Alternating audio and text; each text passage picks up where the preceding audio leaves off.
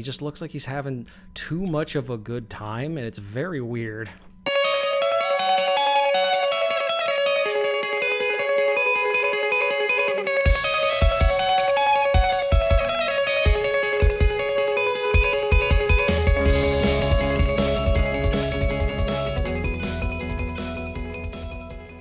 Hello and welcome to Dice Like Ice, episode 38.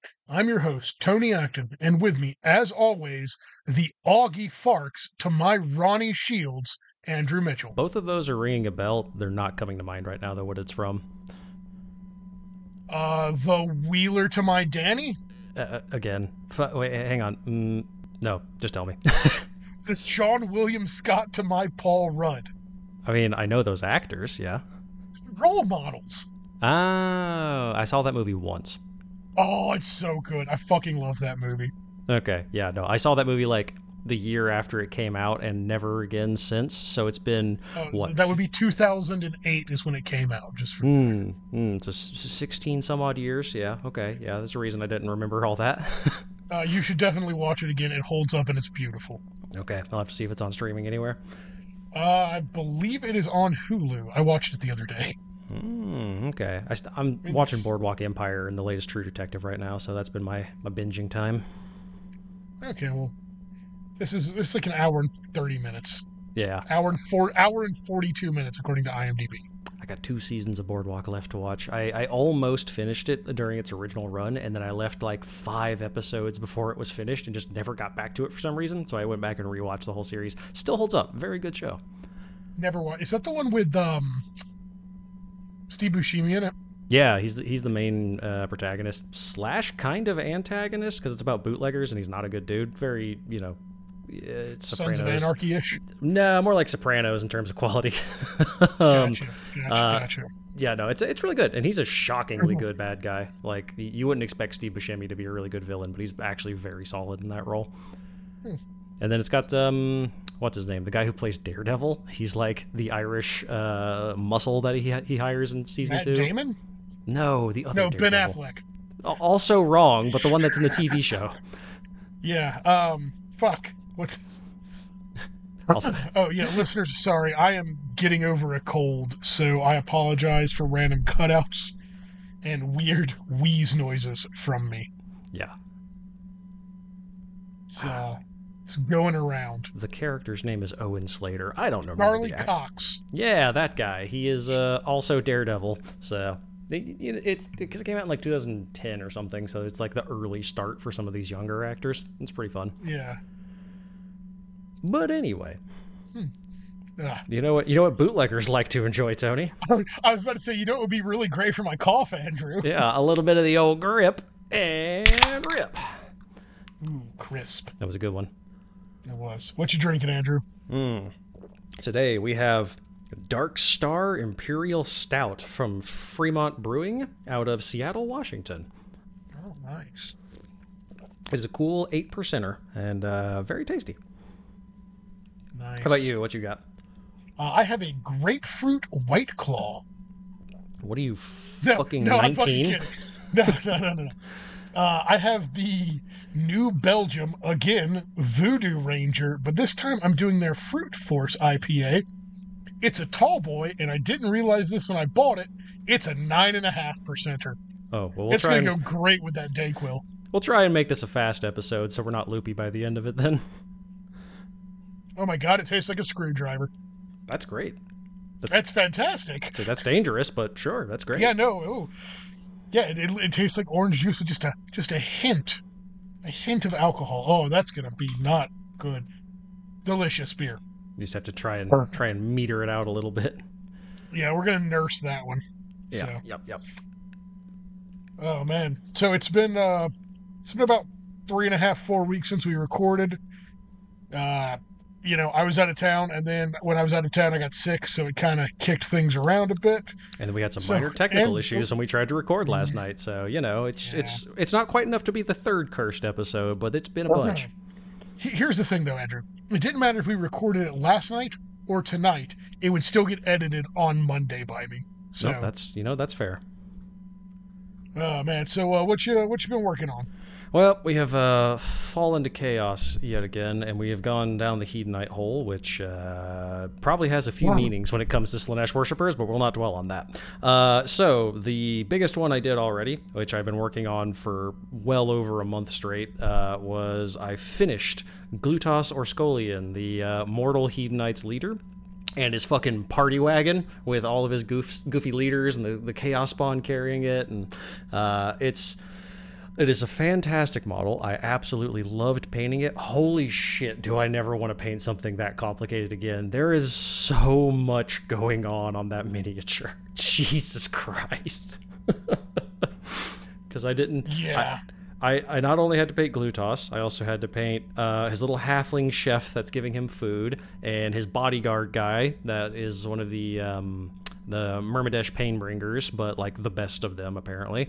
I had to paint the little like slave wrangler dude who's whipping the chaos spawn. I had to paint like a demonette lady who's holding up like a sacrificial heart in a plate. The two chaos spawn carrying the party bus, and the party bus itself, which is this giant mobile monument made out of metal and marble, and has all kinds of rugs and pillows and like platters of food and a fucking hookah and wine goblets and like an umbrella like curtain thing above him to keep him in the shade. There's just so fucking much going on with that model, and I was starting to get a little crazy by the end of it, but I finally finished him. Very happy with how he turned out, and I'm very glad to never have to paint him again. Yeah, there is a lot going on that model, but holy fuck, it is pretty. Oh, thank you. It is it's a really cool model. Like, it's one of those ones I'm very glad I painted it. I'm very happy when it was done. I was like, yes, I did a good job with that. Very happy with that paint scheme. Never, ever, ever want to put a brush to him again. It looks awesome. As always, for those of you interested, check me out on the Brush Goblin over on Instagram. I have nice coverage of him, and I put it to Biggie Smalls because it made me laugh. So that was fun. Yeah, that was nice to click on that and it pop up. Thank you.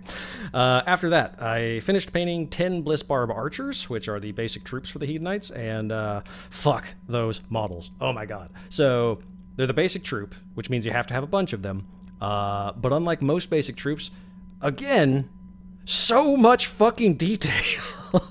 Good lord. Yeah. So it's flesh, leather, cloth, two different types of metal, hair, fucking like the wood of the bow, like it's they're every, and they don't have like static poses or anything. They all look different. They're not uniform in how they have their cloth and their headpieces and their chains and their bangles and stuff. So, like, every model you're hunting to make sure you didn't miss, like, you know, I'm painting golds. Okay, this guy has a nipple ring. This guy has an anklet. This guy has two like, arm circlets. This guy has a thing on his hair. So every single model, you're hunting down every single thing that's on them. And I got 20 more to go after this, and I'm going a little crazy already. So we're going to put a few... You might have fucked up with that. It's definitely eating my vegetables before I get to the meat and pudding of my meal. Like, these guys... These guys have so much going on for being a troop unit. Ugh. And I have a few more things to do in between them. I got plenty of Hedonites on the backlog, so I'm going to do another few units before I get to another 10. And hopefully it's not the model that breaks me. I don't want to be that guy who has a fully painted Hedonite army and then 10 of them are just primed white because I couldn't be bothered anymore. We'll see what happens. After them, I did another troop unit, but this one's not nearly as heinous because it is the old Demonettes kit. I painted 10 of them because I can use my depravity points to summon in a squad of them just to hold the back line or throw them in to mulch something or be a speed bump for something big and fun. Just a good unit all around to have, even if you're running mostly mortals for the Hedonites. Also, on that train, I painted up the metal model of the Mask of Slaanesh that I got from Nova this year. Really fun, very cool model. I'd say it's on par with how cool the new one is. Not quite as dynamic. It's not doing like a pirouette or anything, but it just looks very solid for being one of these cooler old sculpts. I think it's a Juan Diaz, but I'm not 100% sure. It doesn't have its titties out, so that might be an indicator if it's a Juan Diaz or not, but I'll have to research that. But either way, very close to done with that model. Just got to do the basing. And then last but not least, I am almost finished with the Contorted Epitome, which is the big spooky mirror that's on like weird tentacle limbs that it rides along on. and has two, like, herald demonettes hanging off of it being like, hey, look at our mirror, doing these fun poses. That I had a lot of fun painting that, but those little tentacles are a bitch and a half to paint too, because it's all like spiraled around rocks and stuff, so you have to get in between them to get the rocks and make sure you hit every coil on the inside and the outside. And these Hedonite models are really, really, really detailed, and I love them when they're done, but man, some of them are a pain when you're doing them. Yeah.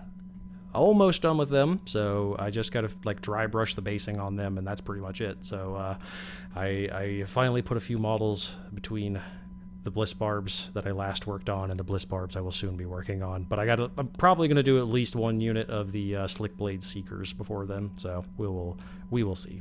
But that's been my hobby progress. Just didn't get any purchases or anything, just been doing a shitload of Hedonites. So how about you? What have you been working on? I heard you started on a big project today. I did start on a big project today, but I'll get to that. Mm-hmm. First up, I got all that Shatterpoint stuff, so I got a second core set of the Shatterpoint terrain, got all of that built, which brings me to a total of 2 full start sets of Shatterpoint terrain, which is enough to do a really, really, like, a really, like, packed table of terrain where you're not just shooting across the board. Dense. It's played on a 3x3. Dense, there we go. You were close. Condensed, yeah. Sorry. Cold medicine and 9.5. It's already going downhill. We're like 4 minutes in. Ooh, boy. Buckle up, buttercups. But yeah, so I got all that built, and I painted all of it. I broke out the airbrush and played around with that and painted all of my Shatterpoint terrain. So now we play Shatterpoint. We've got a mat and a fully painted table to play it on. Then I got some of my just basic stuff done for Shatterpoint. I painted up 2 of my ARF Troopers, which are the Advanced Reconnaissance Force guys that come with Windu. Commander Pons that comes with them, he's done. And then I got 2 of the 501st Legion guys painted up and ready to roll. Then I went through and I organized all of my Bretonians to see just how stupid many of them I had. It's a fuckload. So, on top of that, I bought the Bretonian starter box. So, because I got how many Bretonians do you have, points-wise, do you think? Well, let's see. The start box comes with 1,250 points. I've probably got pushing 5,000.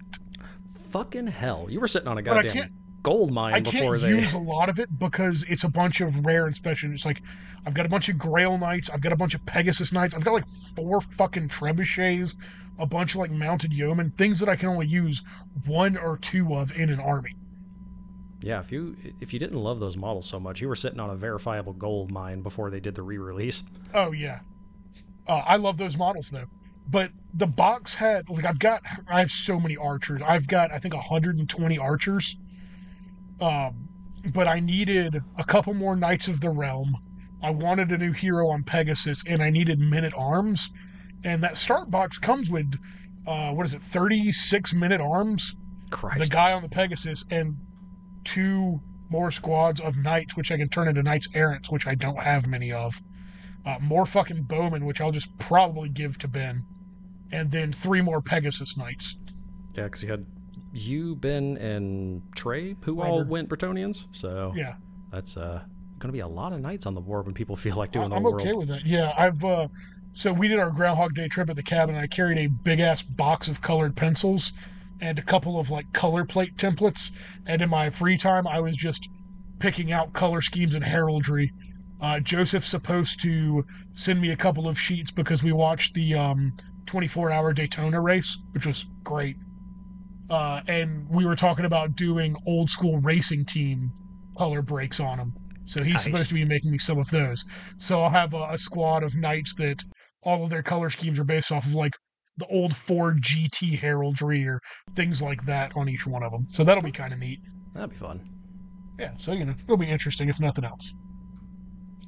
Then the only other real hobby progress I got was I spent a little over an hour today giving my big resin baby a bath.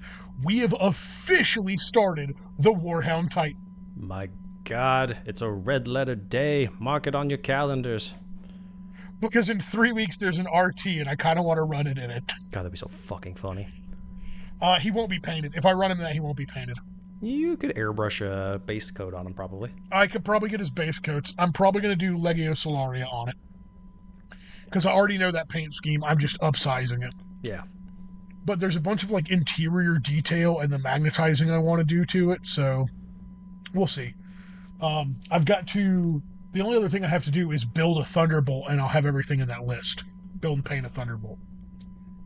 No problem. Very easy. Yeah. Yeah, I mean, I've built a Thunderbolt before. They're not bad. And I just airbrush them. So, you know, there's that at least. I mean, so, Patreon, it's finally happened. Yeah, it's finally happened. It's only taken a year and a half, I think? A year and a half, so not too bad. I did say at the beginning of the year that it was going to be my big one. So you said that the previous year, though. So I did, but that was old me, and we don't like that guy. Fuck that guy. Yeah, 2023 Tony. Who likes that? Yeah, 2023 Tony was an ass. 2024 Tony's just a dick. Let's say this year's the year 2024 Tony, the guy who's sick as fuck, but also still made a Warhound Titan. Yeah, seriously. So it's official. We have recorded something for Patreon. I recorded the video of me working on the Titan, and every time I work on it, I'm going to record it. And it is literally just a stream of consciousness of me talking about the Titan and its parts as I'm fucking scrubbing mold release off of it. And by the time this episode will be uploaded to our Patreon. Let's say by the time this episode comes out, I'll probably put it up. I might zhuzh it up a little bit. I might put some chill hop music on it or something. We'll see. Do it. I just sent you just the raw WMV file. Yeah, I'm not. Maybe it's an MP4. I don't know. I'm not editing shit. I might just add in a backing track. So yeah, you might. You need to make us a cool. Make our logo spin at the first intro of it. Cool chill hop vibes. Warhound to study and relax to. Yeah, lo-fi Warhound. Lo-fi Warhound. There you go. I have actually. You just need a remix of the fucking toothbrush on resin. In that vein, I've actually found, unrelated, but there was someone who made a 10-hour-long loop of Battlefield 1 sound effects, like you're in the trenches, but it's far off to fall asleep to. I'm thinking you could do something similar with 40K. One of my favorite ones that I have found is it's like thrashed Russian cosmonaut on Ice Planet, lo-fi. It's like 6 hours, and it's very nice. It's just wind and a guy crunching through the snow? No, but it's like... It's odd Russian music hauntingly at a distance with wind. It's hard to explain. It's very good. Interesting. I'll have to look into it. Anyway, we have Patreon content. It's finally happened. Mark it on your calendars. February 10th is the day that we did it. 2024, we finally had Patreon content. We've only had a podcast going for 3 years, but we finally did it. But, you know, for real, the Patreon, it's a good way to help support us. It will help me buy a new microphone. It's, you know, if you like listening to the show, we're going to be adding stuff more regularly to the Patreon. If you want to listen and watch me lose my mind making a Titan, see me, you know, question mortality as I work on it, it's good times. And one day I do eventually plan on getting an actual good, like, camera set up so I can record stuff. So maybe I could start either doing painting or building tutorials or something, or also just record myself going insane painting large models. So, yeah, that's... My camera setup is not great. I have not dialed it in all the way, but it is perfectly adequate for washing a Titan. For bathing a Titan. Yeah, so, hey, Patreon members, if you want a bottle of Titan bath water, I have not cleaned it out yet. Oh, and when you build them, you can give Titan feet pics. Oh, hell yeah. Oh, man, we're taking a hard turn on Dice Like Ice 2024. Right? Feet pics and bathwater. Oh, man, speaking of feet pics, Andrew, what kind of games you got in? That is such a horrible transition that I was not expecting it. Let me get my notes. It is not the worst segue I have made on this show. On this episode, yes. On this episode, yes. Almost certainly not for the whole show. But anyway, transitioning into games played. So, first up was an Age of Sigmar game versus our boy Ben. This is the first time he's played Sigmar since we went to New Orleans, I believe. Him and I played one game the week we got back. And I think that was the last time. That was in 2021? Yeah, because when he opened up his bag that he keeps all of his Sigmar gubbins in, his badge for New Orleans was inside of it. So Yeah, it's been a bit. He burned himself out on it pretty hard after that, and then transitioned into 40K and did a bunch of Dark Angel stuff. But we brought him back. So versus Ben, I did my Trog herd versus his Stormcast. Did Trug's Trog herd because I just like that model a lot and want more reasons to put him on the board. Ben took Ionis Cryptborn, which is the awesome chaplain on Dragon guy. He also took the two basic Stormcast on Dragons that came with that kit. 2 seconds. Got the burp. He also took unpleasant one. Yeah, it was a weird one. He also took Carthalos, which is the big Samuel L. Jackson looking motherfucker. His hammer's the one that says bad motherfucker on it. And then just a bunch of basic Stormcast stuff, the Terminator guys that come down on a lightning bolt, and a bunch of the basic spear guys that came with the Dominion box, all that sort of stuff. Yeah, so I proceeded to pretty quickly mangle him, unfortunately. It was a learning game for him. He didn't know his rules super well. He didn't really know how to position his new guys. Ionis, he got into combat very quickly, which I think could have been really good against a different army, but I think realistically he's probably a model that's more meant to keep back and shoot his lightning breath and all that stuff at people with, because he has a really mean ability where whenever you get struck by his, it's like soul fire breath or something from his dragon, whenever that happens, you can't use an ability or like spell to heal a model or a unit. So that was completely negating. I think when that happened, it also caused mortal wounds or something unless you healed. But what was happening was it negated my Trog's ability to heal like they would, but because they healed, they got rid of it. So like they were just kind of stuck in a stalemate of not being able to regenerate, but not taking damage from the breath like normal units would. So he actually was not good at all against my Rotgut Trogs. And then the 5-up ward save was just coming into effect super strong against him. So they ended up charging into him, throwing rocks at him, hitting him with mortal wounds because they do that, and then just crunching him to death. He has 14 wounds, I believe, maybe 16. It's a bunch. That's tough. And he's got a really high save. It's like a 3-up, and I'm pretty sure he has like a 5-up ward save too. But it was just, rock guts are just mean when they hit. They do a flat 3 damage. They get 2 attacks each. I had a Trog boss following them along, and whenever he gives them the all-out attack order, it gives them an additional attack, which is amazing for Rotgut Trogs. So I was just crumping through them, and then he was able to side charge those Rotguts with one of the units of the big two-handed hammer guys, not the ones that come down in the lightning. Annihilators? No, it was the other ones. It's like the basic Stormcast, but with two-handed hammers. I don't know the names of Stormcast. I don't fucking know, man. Ben's the only guy I know that plays Stormcast, so yeah, I haven't played enough against them to know any of the unit names.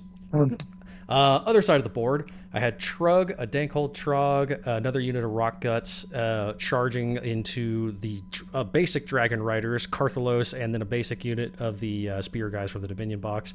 And my Dankhold Trog refused to die.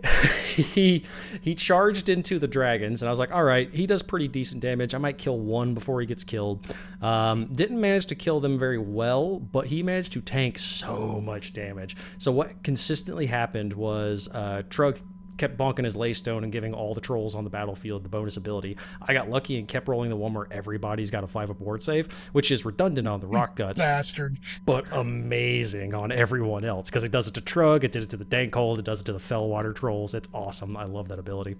And so what happened was, consistently for multiple rounds in a row, he would do a shitload of damage, but with all the wards and stuff, he would do 6 damage. And then Dankhold Trogs regenerate D6 wounds every turn, and I would consistently roll a 6 for it, so he would just heal right back up, do another 2 or 3 damage to them, take 6 damage the next turn, heal right back up, do the same thing again, rinse and repeat. He just had those dragons on lockdown for the entire game. It was fucking hilarious. The Rock Guts were able to take out most of those Spear guys I was talking about. They had Carthalos in the back who was backing him up. He does his once per game ability to bring back a bunch of the Spear guys, who then proceeded to get immediately eaten again by Trug and 6 Rock Guts. And then I got the battle tactic where Trug had to kill a hero that turn, which has my favorite name, which is Don't Like That One. So you just point at a hero, and Trug has to kill it. That's the battle tactic. And I did that with Carthalos, and I got super lucky and just completely turned him into paste. Because if you don't turn him into paste, he will regenerate all of his wounds and then turn you into paste. So that worked out for Trug. And then at that point, after I killed Ionis Cryptborn and Carthalos, he conceded because it was just one of those games. So, you know, it got to like end of round 3, and trolls were doing very well. I think at that point he had managed to kill 4 rock gut trolls, and that was kind of it. So yeah, it was one of those games. But again, first time Ben had played in like 2 years, didn't know his tactics super well with those cool new models, didn't know to keep Iona's Cryptborn back, so, you know, it's just totally learning game. So, you know, no shade or anything at him, because it's hard to get back into a game system again after a long time. But it was super fun to play against him again. He's a very good opponent, and I look forward to seeing him in the Age of Sigmar scene some more. After that, very diverse games played this time. After that, we did 40K against Tau Tim. So this had actually been the first time ever that I have played against Tau. Just for some reason, I've never played against Tim before, and prior to him, I just never known anybody who had Tau that I played against, so I just never really had a chance to. That's wild to me. Yeah, I just sort of never played against Tau. It's just sort of never come up. Like, I've played against Necrons, 500 different flavors of Space Marines, Chaos Marines, just I've done a bunch of 40K, just never done Tau. But anyway, I finally did. He has his very fun, very like neon painted Tau. They're a very cool army. He does a lot of really cool conversions with them. He has one that's like one of the his battle suits where he's got a guy like hopping out of it with a pistol, very like Titanfall 2. So it's always fun to see cool conversions like that. But I took my Tyranids against him, my army that I still barely know how to play, and we actually held out surprisingly well for as long as we did. We only got 3 rounds in. We called it a tie, but I felt like he was starting to gain momentum at the end there, because I don't know what his the way he builds his army is, but apparently their shooting gets better after round 3, so that was probably the death knell for my Tyranids. But I had that's just the Tau thing. Oh, just in general? Okay. Yeah. So yeah, that was almost certainly going to be me losing then, because he knew his army way better than me, and if they were going to get even better at that point, not much I could do. But anyway, I took 2 Norn Emissaries, who were definitely the MVPs of the game, as well they should be. Just stomping shit left, right, and center. Had a unit of Gene Stealers that was charging forward. I don't know the names of any of his stuff, so I'm being really vague on this one, because it's all fish-related names and stuff, or ex-battlesuit. So. Do your best. I generally know what some of them are called. Cool. In the center, we had Norn Emissary fighting against a big tank. That was a Devil Fish with Pathfinders. Sure, yeah. Killed the hell out of the tank. My Gene Stealers killed the hell out of the Pathfinders. They're the shotgun guys, right? Oh, Breachers. It was a Devil Fish with Breachers. Apologies, Breachers. Tim. Gene Stealers were able... Oh, no, it wasn't the Gene Stealers. It was also the Norn Emissary that killed them, if I remember correctly. Because the Gene Stealers, he wanted to try and bait them into them, because he could overwatch and then kill them with the shotguns. But I was able to get enough of a charge to zoom around them and get some big battle suits in the back. It was... I don't know. A medium-sized battle suit, not his Yumbo-sized one. I don't know. Was it a single battle suit? No, it was a unit of 2, I think. Did they have big guns? It's Tau, Tony. Yes. Okay. Did they have were they carrying rifles or pistols? It looked like a fucking Gundam with a big gun, Tony. I don't know what to tell you. It's Tau. It sounds like broadsides. Sure, we'll go with that. Gene Stealers charged into them, killed the fuck out of one of them, came very close to killing another one. Other side of the board, I had my winged Hive Tyrant, who came really close to charging into his big unit of other Gundams, but they were small. They were like crisis suits or something. He kept whiffing very short charges and got shot to shit because of that, although he lasted like 2 rounds longer than he should have, because I had the adaptive trait or whatever on him, where he starts off with a 5-up ward save, and then when he gets hurt, it becomes a 4-up ward save. So he stayed in the game so much longer than he should have. Carnifex. Oh, this was a really good game too. So I had my Screamer Killer, who got the hell shot out of him. He exploded, did damage to everybody around him. This was a game where if something exploded and does damage to people, it did it. So we kept rolling 6s back to back on everything. So he had multiple tanks explode and kill people. I had multiple large models explode and kill people. It was a fucking like cinematic, hilarious game. Again, I'm being very vague because I don't know the names of anything for Tau. But it was mostly me just rolling dice and being an idiot, because I still don't know how to play Tyranids. So, it was just being goofy. Tau Tim also specifically took a not particularly meta list, because he knows I'm not uber competitive. Although, according to him, apparently with the new FAQ stuff that came out, they are now a meta list. So I guess I got lucky by like a week. So that was pretty funny.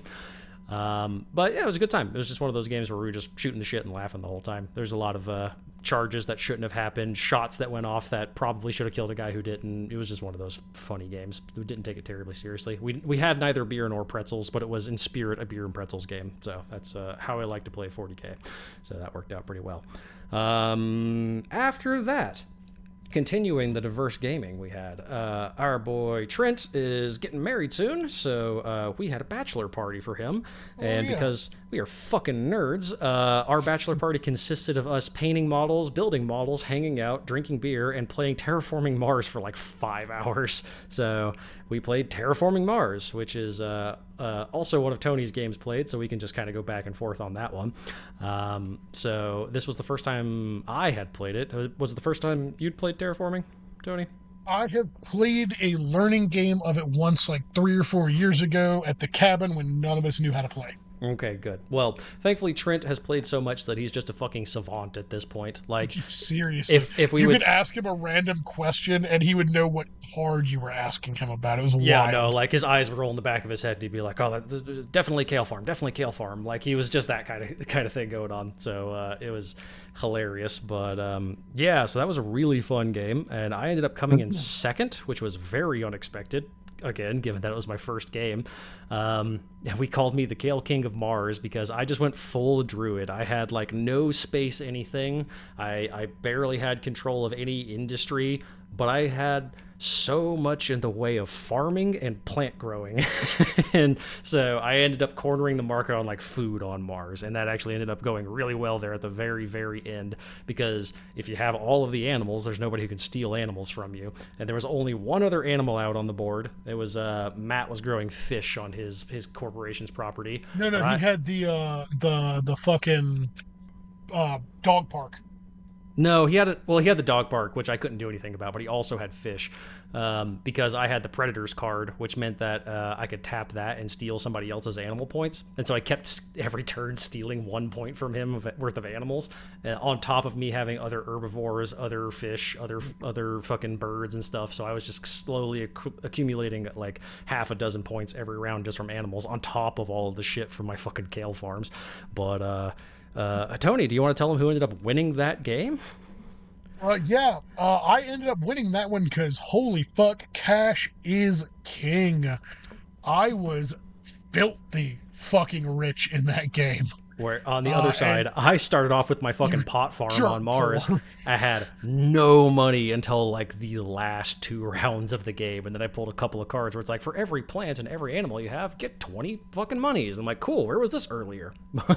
Yeah, Tony was fucking... Andrew's over there trading, like, he's like, oh, I can use all these plants to build forests. I'm like, I'd really like a forest in my name. I'm just going to buy it with cash. Stupid amount of cash. Tony was swimming in his fucking Scrooge McDuck goddamn vault the entire time. And then bamboozled everybody because I had Noctis City in my hand since the opening and waited till it was developed all around it. And it was like, boop, dibs. I mean... nothing I could have done about it, and I had to get as many points as I could from fairy forests. About it. It was great. I had to get as many forests as possible, so I just had to do what I could. But yeah, so you know, Dice Like Ice Boys claiming victory over Mars, right? So you know, solid game though. Happy upcoming nuptials, Trent. Glad we were able to beat you at Terraforming Mars. Oh, shit! I have other hobby progress. Do tell. Well, while we were at the bachelor party thing, I built all of the miniatures for the Aliens, Another Glorious Day in the core game and its Ultimate Badasses expansion. Very nice. Which is a shitload of minis. Plus, I also, the made-to-order Bretonians went up, and I got the one Duke model with the axe that I've never been able to get before, the Banner Bearer, and then I went ahead and got the new resin Banner Bearer, the Forge Roll when they released. Yeah, I had some really cool ones up for pre-order. Or made to order. Yeah, there we go. There's those. Made to order, yeah. Well, there you go. So yeah, Terraforming Mars. And then last but certainly not least, we finally got to play some A Song of Ice and Fire miniatures game by Cool Minis or Not against my boy Tony. Took my Free Folk. You took your, not Baratheons, Lannisters. You didn't fucking take Free Folk, Andrew. I did. It was the Free Folk army. No. There were no folk in that army. My NCUs. Shit. Yeah, so I took a giant list, and it was really funny because Tony also took kind of a dumb list because he went heavy into the mountain that rides. Yeah, with a fucking squad of just the Lannister Knights. What I think you're just called Lannister Knights. That wouldn't shock me. There's some shockingly basic medieval units in this game. But I did not have shockingly basic medieval units. I had two Savage Giants, 1/1, and Mag the Mighty, so that was pretty fun. Knights of Casterly Rock. Oh, okay. That sounds a little more Game of Thronesy. But yeah, that was a very interesting game because the problem with giants is it's really hard to keep their sides covered because you don't have any like chaff units to guard them. So anytime Tony was able to attack, he was pretty much getting into my side or my rear and doing bonuses. But giants are giants, and if you have Mag the Mighty, they get all kinds of bonus abilities to heal and fight on death and stuff like that just to make them actually useful. So it was very unstoppable force meets a movable object there for a bit, because fucking Clegane was doing some goddamn work. He killed, what, three of your four giants? Killed three of my four giants, both Savage Giants and Mag the Mighty. But Clegane didn't give a fuck. But Mag the Mighty was able to wipe Barristan Selmy and the boys, which is something I've never done before. Yeah, Barristan and the boys really are not good when you just ignore my armor. Yes, that is monstrous. What? Because they were like a 3-up armor save? Literally. 2-up armor save? They're 3-up. Yeah. They're 3-up armor save, and I can spend a faith point to block a hit for every rank I'm missing. Which is huge in this game, because I don't think there's anything. Big. I don't think there's anything in the game with a 2-up armor save. That would be insane. I think there's a couple of Baratheon units with it. But yeah, so just the fact that I was able to kill Barristan and the boys was probably what swung that game, because I had abilities where it's like, oh, you can charge 10 inches, and if you hit something it does an additional d3 wounds, and then you get to attack normally, so that helped a lot with slow giant movement and being able to run across the board quickly. And then 1/1 just didn't give a fuck. He was just running around punching the hell out of stuff, regenerating wounds left, right, and center. Your crossbowmen kept whiffing their attacks every time they went to try and kill him. So it was actually really close. It ended up being 10-8 my win, and it was just fun. That's a really good game. I am very excited to get back into painting them at some point, because I still have like an entire Free Folk army that's painted gray or based gray right now, but I need to actually put some more paint on them. Too bad I got a shitload of Hedonites to paint first, so we'll get some of those done before I get back to it. But yeah, definitely excited for more A Song of Ice and Fire Miniatures game by Cool Minis or Not in the near future. And that is all my games played. How about you, Tony? So I also bounced around between systems on my games played. Yeah, because you had the cabin week, which gave you a shitload of extra games, huh? Well, oddly enough, we played a bunch of board games, like a bunch of board games. We did a couple of rounds of Zombicide. We did a couple of rounds of Terraforming Mars. We did a couple of the Cthulhu games that I can't fucking remember the name of. It's the card version of it. It's very good. Elder Sign, maybe? Or Elder Sign, yeah. No, I think it's Elder Sign. They played a bunch of Magic, which I didn't care about.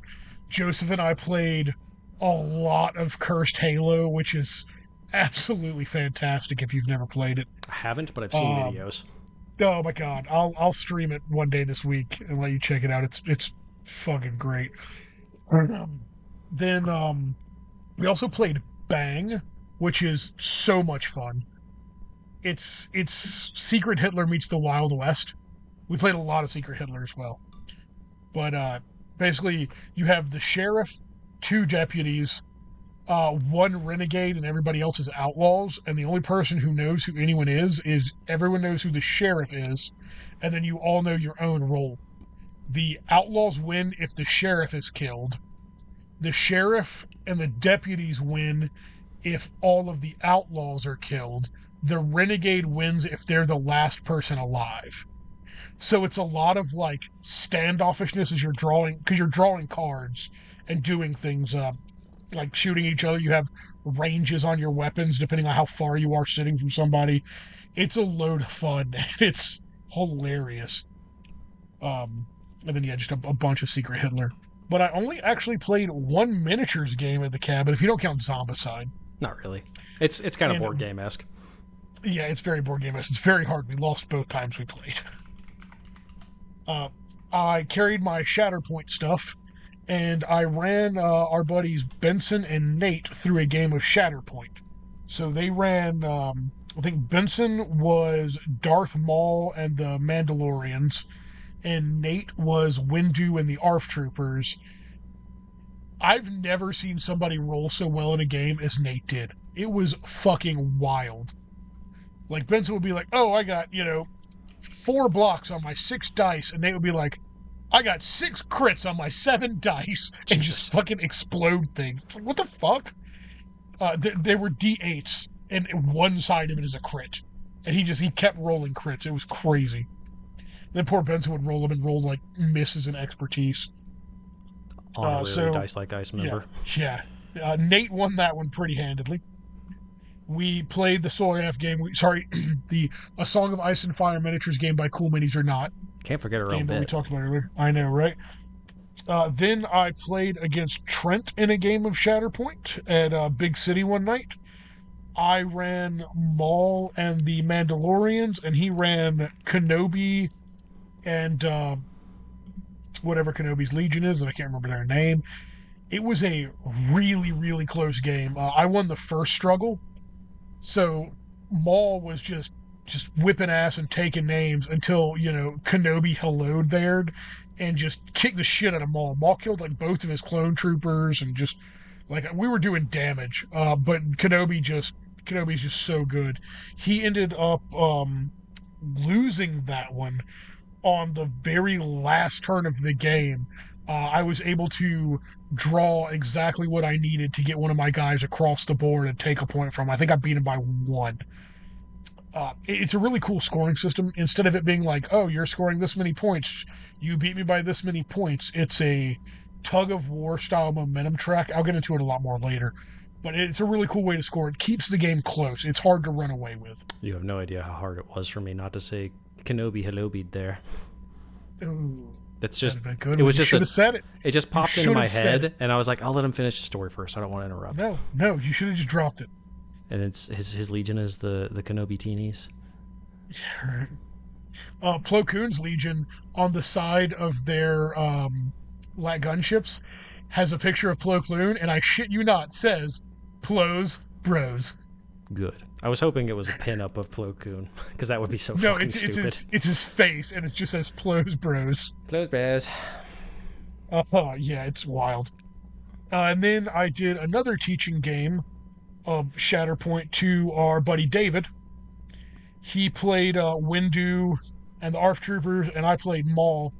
I ended up winning that one as well, but it was another one of those really close games. Every game of this has been close, except for the Nate and Benson one, because when you only roll successes and the other person only rolls fails, it's impossible to win. I believe we described that as one-sided. Yes, that's a very good description of it. That's all the games I've got played, though, unfortunately. Not as many as I would have liked to. But it sounds like they were all quality games at the very least. They were all quality games, yeah. It was 3 games of Shatterpoint and a game of Soyaf. So that's all the games I've got played. Nice. So, there's some new stuff coming out, in a couple of different game systems we're interested in. Yeah, I've got 20 tabs open because, LVO happened. So there were some announcements. Yeah. So let's kind of just bounce through those real quick. Alrighty. Mostly because I don't know how long I'll be able to talk without going into a coughing fit. Fair enough. Well, I'll start while you have a moment to rest your voice. So, speaking of Tau, at LVO, they unveiled new Kroot models finally, which I feel like we're going to see an upsurge in Kroot-specific Tau armies, which is probably the only way I would really go with Tau because they look pretty cool. Really solid models. Like them overall. Very, they did a really good job with doing kind of the, weird scrap gun aesthetic that they do, but not scrap in the way that orcs do. It just looks kind of rugged and durable, not high tech by any means. Really like that. The Kroot aesthetic has always been fantastic. Yeah, primitive. It's very primitive, not scrap. Yeah. But because it's, you know, 40K, you know that they're like plasma guns or something. Like it's not like they have actual just basic ass rifles. And then, you know, maintaining the crude aesthetic of having a fucking hook or bayonet on everything they own, which is really fun. And they also did the crew talks. Those also got a update. We got really, really cool looking crew talks models. Those are really solid. I like those a lot. I could see these also for different game systems being converted into like wacky shit for Necromunda. I think that would make a really good base for like if you wanted to have like an Ashwaste Nomads different thing for them to ride other than just bugs. So, you know, converters out there, here's some ideas for you. Yeah, well, that's why I painted up the Crute Kill team that I got like I did. It's because I wanted to run them as Ashwaste Nomads and Necromunda. Yeah. And boy, these guys would be awesome as the riders. Only thing that bugs me about these Crute models, it feels like they should be wearing like loincloths or vests or some kind of armor or something. Like, not that I give a shit that they're nude or anything. It just really kind of feels like that they should have a little bit more going on than just like the shoulder pads that most of them have. Yeah, I get what you're saying. A lot of them have a weird vest or bandolier. Yeah, but it's just kind of like, I don't know. It feels like they should have more either like tactical webbing for ammo or knives or something, or like just a basic loincloth. Since they're going for kind of like that primitive look, like you said earlier, a loincloth really would feel appropriate just for the vibe. Not that they need it, because, you know, it's not like they're, you know, hanging dong or anything, but I like that they're more turtle and less bird. Yeah, I was getting some Ninja Turtle vibes from kind of that like chest armor thing they have going on with their basic scales that they have. Well, also their faces are really like turtle-like instead of like bird beak. Yeah, definitely more terrapin beaky kind of thing going on. Not the brewery. Terrapin just means turtle. Yes, I'm aware, Andrew. Okay, good. Just make it joke. That big of an alcoholic. They also showed off a couple of new leader models, which are more what I was thinking of, where they have armor and like pants and like tactical webbing and stuff like that, which both look really solid. One with kind of like a leaning forward pose with multiple melee weapons, another one holding up like a staff and has like a grappling hook with a big fucking sword on the end of it, or a fucking bow and a chakram. You know, like let's go into space warfare with my fucking boomerang knife. Why not? But very fun, very cool models. They also, I'll just roll into them too. They also showed off new Crute Hound models too. These were not revealed at LVO, but they were revealed very shortly after. You know, it looks like Crute Hounds. They're the old models, but not stupid looking. Mm-hmm. But yeah. So how about you? What came to your interest, Tony? Well, I'll stick on the Crute train. Oh. We got the Warhammer event exclusive miniatures announced. Ooh. And one of them is a Crute carnivore. And the other one that people actually want. Now we'll go with Crute. Yeah.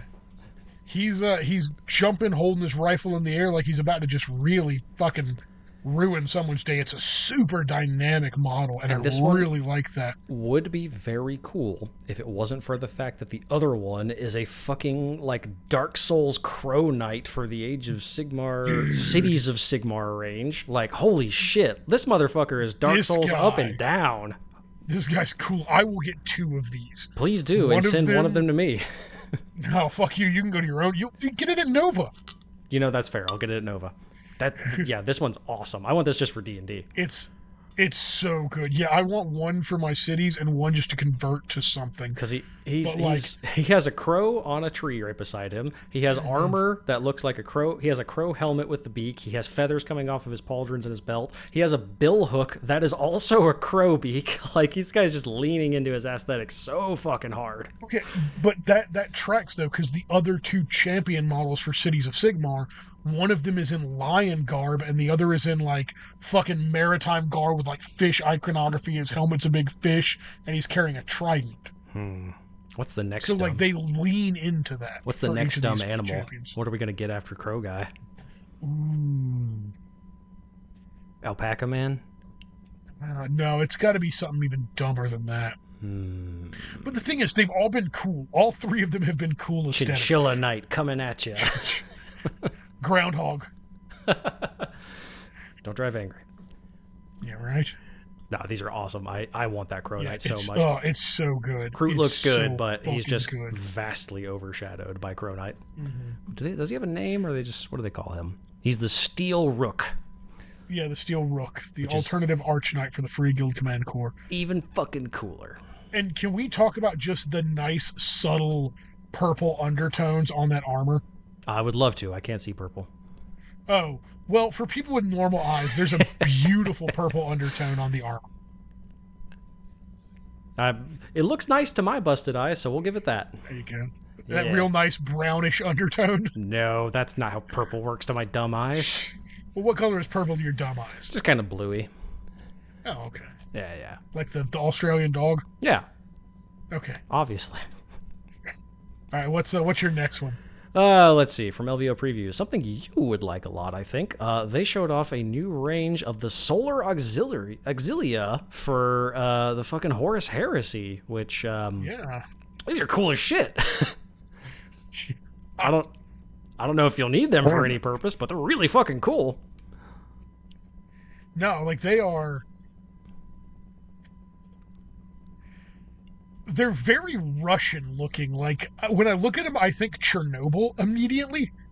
Yeah, very like kind of flat looking armor, like very like not in like a bad way, very just like utilitarian. Like it looks like they have like boilerplates as armor. Essentially, it's real rad suit. Yeah, yeah, exactly. Like very 1960s kind of look to it.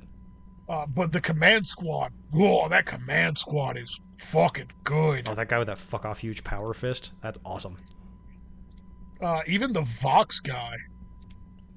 Wait, where's the fuck off huge power fist guy? I don't see the power fist guy. He might actually just be the sergeant for the base. Oh, yeah, that's just the sergeant.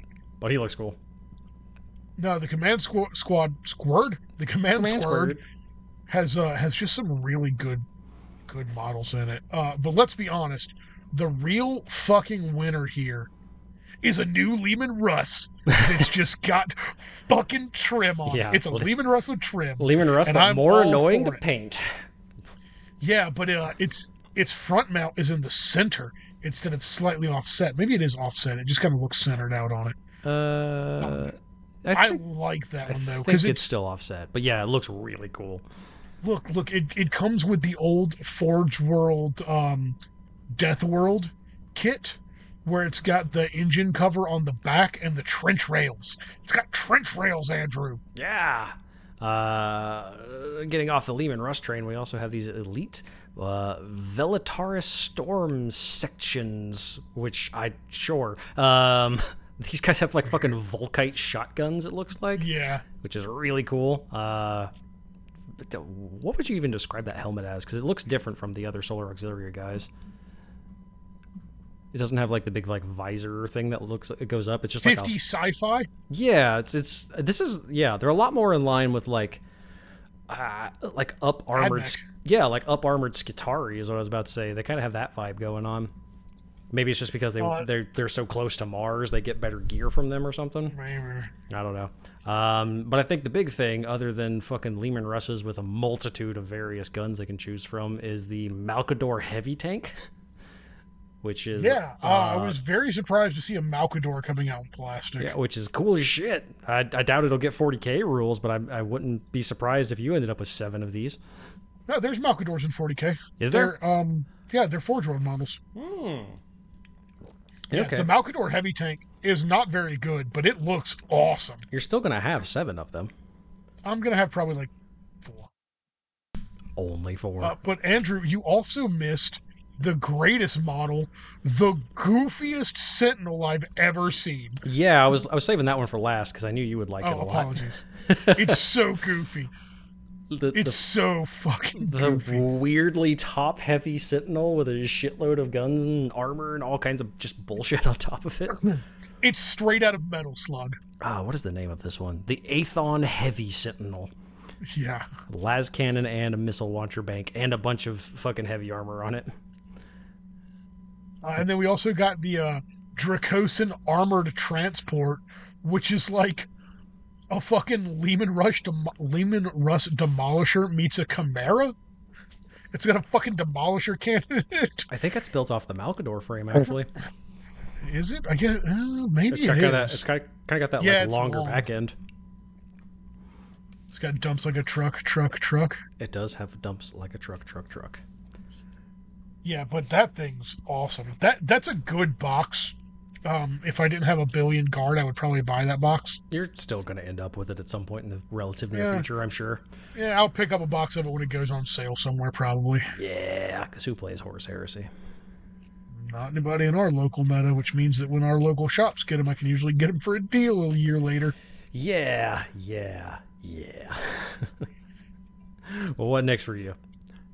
Well, let's stick on the Solar Auxilia train and go with the Hot Rod Sentinel. Did you see this thing? I sure did. It is the Hermes Light Sentinel. It's very old school Sentinel style. It is open top. It is just, it's one step above the Cawdor Chicken Walker for Necromunda. Yeah, it's like the Cawdor Chicken Walker if they had money. Yeah. I love it. It's goofy as shit, and I love it. I like how there's two variants. There's the one that's got knee pads. There's the one that's got no armor, and the one where it's like, guys, this is unreasonable, and they just put a couple of extra shields on the side. But still, yeah, it's there's still such a clear shot to his head, even from the side ankle. It's like a walking Aegis defense line thing. That would actually be really cool if it was like part of the Aegis defense line, and if you had to move forward, you like sit on it, and it just pops up out of the ground. No, it's just hilariously dumb, but in a very fun way. Yeah, this thing is straight 40k. Like, this fits the aesthetic perfectly of the Imperium to me. I don't know what those Scout Walkers were called in the prequels, but it looks kind of like one of those Stormtrooper Scout Walkers. Fuck. It's the ATRT, the All-Terrain Reconnaissance Transport. It's the Chicken Walker, but only one seat, and it's open top for some reason. Yeah, it looks like that, but 40K. So dumb. But yeah, this is a really cool model. I actually really like it a lot, especially the armored version with the extra knee pads and the shin guards and all that. I would be willing to get these to replace my Scout Sentinels for my card. Makes more sense because these make a lot more sense. The Scout Sentinels are just like normal Sentinels, but they just took the lid off, right? Yeah, basically. They took the lid off and don't have armor plates on the side. These look like they might be a little shorter, though. Yeah, so I use the old Sentinels as my Scout Sentinels because they're markedly lighter looking than the new ones. Right, yeah. So, all right, what else you got? We got a really cool box set that I'll end up getting to go with that cool Witch Hunter set that came out for Underworlds not too long ago, which is Callus and Toll, the Saviors of Cinderfall, which is just a rad Witch Hunter set based on the Hammer and Bolter cartoon, where it's a Witch Hunter and a couple of mercenaries and a Stormcast dude, and they all look fucking awesome. Apparently they're also basing a book off of it. Don't care about that at all. I just want these models because we got a Witch Hunter and he's got a pistol with a stake on it and a cool lantern, and then we got a guy with two pistols, and then we got some chick with a grappling hook and some other old chick. Main character from the Thief video games. Yeah, right. Garrett, but with tits. And then we got some old lady who could very easily just be a fucking rogue trader. That's just a 40k Inquisitor or rogue trader, just with a normal sword instead of a power sword, but whatever. Big ass cat. And then we got a Stormcast guy who's like, what if I put two whole skeletons on my back so they could hold the key to the city? And then I have a Griffhound that also has a key on his back for some reason. But no, these are all very fun models. Again, as we say very frequently with these, awesome for D&D, awesome for probably Underworlds. I don't know. I haven't played it yet. Just cool models all around. Definitely going to get them. The Witch Hunter sculpts are just the best. There's something about the flowy cloak and the fucking pilgrim hat that just looks cool no matter what setting it's in. He also has a key on his sword. There's a key motif going on here. Like the guy with the two. Something about Cinderfall. The guy with the two pistols has a belt buckle with a skull that just has a keyhole in it. I mean, there's just keys on everybody for some reason. But whatever the case, the old lady rogue trader inquisitor has a key holding up her fucking hair. Oh my God, I didn't even notice that. Jesus Christ, there's just keys everywhere. What does Garrett have? Does she not have keys? Am I not seeing the keys on her? Is there one on her base?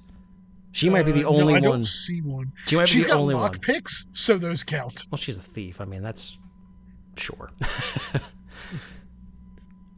You get the silver sword. So you can feel like carrying a full-size skull on your belt is not the best stealthy thing. I mean, it's Warhammer. You got to have a skull on you at all times. That's true. I mean, the Stormcast took it so seriously. He has two whole skeletons on his back. I mean, got a key on only his belt. The 40K Inquisitor. Oh no, she has a skull on her belt buckle. Yes, they've all got a skull. Y'all have to have a skull motif somewhere. You have to have a key somewhere. I'm sure there's a key on the back of the thief model that we just can't see. It's part of her cloak. Yeah, anyway. No, it's actually the third prong on the grappling hook is just a bent key. Just on the backside that we can't see? Yeah. Perfect. I really love Johnny Two Pistols. Johnny Two Pistols is a good model. It's a good model. As with most models, this is just awesome for converting into a Necromunda weirdo, an Inquisitorial weirdo, or just like, I don't know, a command squad guy for like Imperial Guard or something. Like there's all of the human models from Age of Sigmar do a really good job of being able to convert to pretty much whatever setting you want. Yeah, it's good. It's real good. Well, how about you? What else tickled your fancy? Well, let's see. We got the Horus Heresy DJ himself, the Siegebreaker console, who's got a fucking nose tube. Immediately made me think of that gif of Shaquille O'Neal just fucking making riffs on his laptop. So fucking funny. Like, what the fuck? This is such a goofy goddamn model. Like, the nose tube is the problem. Like, the rest of it feels pretty in line with the Horus Heresy. He's clearly the tactical guy. He's pulling up like a holographic map on his laptop, but the nose tube and like the expression, he just looks like he's having too much of a good time, and it's very weird. Now, there is a beaky helmet option for him that's got all of the fucking eye lenses. It's much better. Yeah, but it's such a weird model. I feel like a hammer's not the best weapon to use when you've got a giant laptop connected to your side. But, yeah, probably. What the fuck do I know? Really good paint job on that laptop, though. They did a really good job with that display. Yeah. This is a very cool one. I kind of want it for my Iron Warriors just because of the hammer. I don't know what I would run them as, but the laptop is fun. What do you think of the two grenades strapped directly over the goddamn laptop brace? On his back. It's the, if he dies, they automatically go off, so you don't have to bother trying to wipe his hard drive. Yeah, you don't have to wipe your hard drive if that happens. Don't let Horace see what I've been looking up on fucking space porn. Right. Oh, man. Big titty Eldars. God damn it. Well, speaking of elves, speaking of big titty Eldar. No, speaking of elves, we got the Dawnbringer's Shadow of the Crone book coming out, which is Daughters of Cain are getting their own Army of Renown. Is that what it's called? Regiment of Renown? What do we call it in Age of Sigmar? Army of Renown, I think. Yeah, Army of Renown. Which, it's the Warlock guys on horses, and then we got a bunch of your basic Witch Elves, but then we get this really cool Crone model who's got, like, these raven wings and a bunch of ravens on her fucking base, and she's, like, weirdly gently posing on a piece of ruins. This is a good one for all those foot weirdos out there, because Feats is on display for sure. She's got some early 2000s like fucking emo bangs going on where she can't see a goddamn thing, but it's a really cool model. It actually looks very solid, very well painted. She's a great D&D model for the Raven Queen for your Warlock. Yeah, actually that would be a really good one for like Avatar of the Raven Queen. A lot of Raven iconography going on with this latest round of releases for Age of Sigmar. Birds, man, how do they work? Fucking birds. They're government spies, we all know it. But yeah, very cool. You know, it's another Army of Renown box where it's a bunch of stuff you've already seen and then one really cool model to go with it. Yeah. Then coming out of Necromunda, we've got Yagloth, who you would think would be a Lovecraftian thing, but he's not. He's just a Dalac bounty hunter who can literally become Shadow. He really loves vacuum hoses. Sure does. He's got three of them on his model, and two of them are attached to his sword for some weird fucking reason. It's like a psychic sword or something that's powered by vacuums. Yes, his psychoteric blade, which is actually really good. But yeah, no, it's a good model. Yeah, very cool. Definitely. Yeah, it's the only Dalac model I've ever liked. Leaning into your Mall Ninja aesthetic if you have a Dalac gang. He can go with that guy who has the fucking Maul Katana. What is it? No, not the Geist. I don't know. Either way, very Delac, but like... But he doesn't have the bare head and everything, so he at least stands out from the rest of your Delac guys. He's pretty cool. I like him. Let's see. We did finally get the other reveal for that Night Lord's Kill Team box, because they showed off the really cool new Night Lord models based on the basic Legionnaires. But for you Dark Eldar fans, sorry, Drukhari fans out there, we are getting new Mandrakes, which are... They look good. Really cool. They did a good job with these guys. They look like the other ones that were fine cast, but way better. I don't really know what else to say other than they're really fucking cool. Yeah. Well, and then they are releasing for Old World a model that they created in 2008, which, with the exception of the face, it's a pretty all right model. Yeah, but we got that face. Got some strong Butterface vibes going on with this guy. Holy shit. That's a real 2008 sculpted face. Oh boy, is it. If it's resin, I would recommend snipping that off and putting a fucking helmet on him, because he is ugly as shit. Yeah, but he comes with a little helmet boy. Well, that can be his backup helmet, because the little boy needs to wear it too. He's got kind of a fucked up face as well. Yeah, I think that's more the paint job than anything on that face. We'll go with a solid Bophum on that one.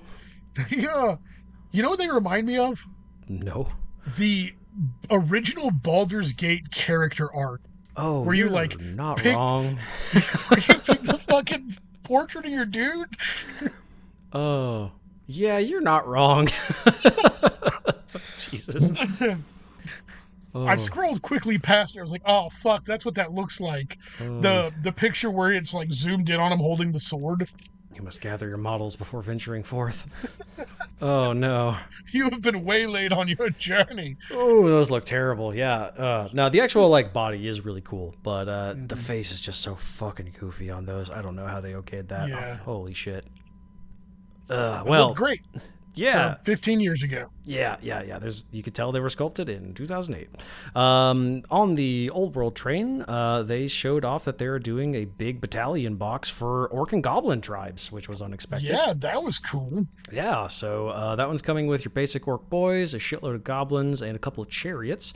But they also showed off two actually new models. They are doing the Orc Shaman, Ogdra's Swamp Digger, which is a very cool model. He's a shaman that has a river troll like skin as a hood, and he's got a little goblin stirring a pot, because everybody loves a pot goblin. And then we also are getting a new Black Orc War Boss, which is just a really fucking cool orc model. They're doing re-releases of a significant portion of the Orc and Goblin range from back in the day. So Bow Orcs, or Era Boys, sorry. Your basic orcs, Black Orcs, the Boar Riders, the Chariot Riders. Basic Black Orcs, like I said. They're doing the Banner Bearer, all that stuff. They're re-releasing in resin the Orc and Goblin command squads with the big banners. They're doing the River Troll Hag again, which I have that model, and it's fucking great. They're doing the Orc War Boss on Wyvern, which is great. You get in the Goblin Catapults, and they're doing a re-release of all of the old troll sculpts, which, you know, I don't know if I'm going to do an Orc and Goblin army, but I'm definitely getting some of those fucking trolls, and I'm going to magnetize their bases so they can be on squares, and then I can magnetize them onto the round ones for Age of Sigmar, because I want to use those, because those are fucking great.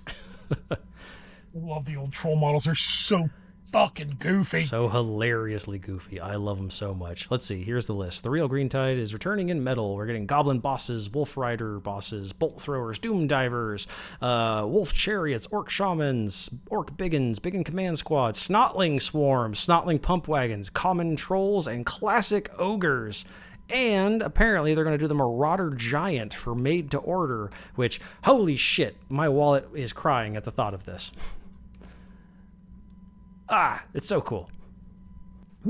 Speaking of wallet crying, I did a thing, Andrew. What did you do, Tony? Well, you know that game we love, the Song of Ice and Fire Miniatures game by Cool Minis or Not? Oh, did you do that thing that you said you weren't going to do, but you did anyway? I did not said I never said I wasn't going to do it. I asked somebody to talk me out of it, and only one person tried, and it was Ben, and it was half-hard, and he was like, well, buy it. Well, because none of us wanted to talk you out of it, because we all want to do it. That's fair. So Cool Minis or Not is releasing a new game that will come out next February called A Song of Ice and Fire Tactics by Cool Minis or Not. Yeah. I was really hoping it would be A Song of Ice and Fire Miniatures Game Tactics by Cool Minis or Not. You know, another word, but unfortunately. Just to really fuck with our goof. Yeah, it's Shatterpoint. It's fucking Game of Thrones Shatterpoint from what I can understand.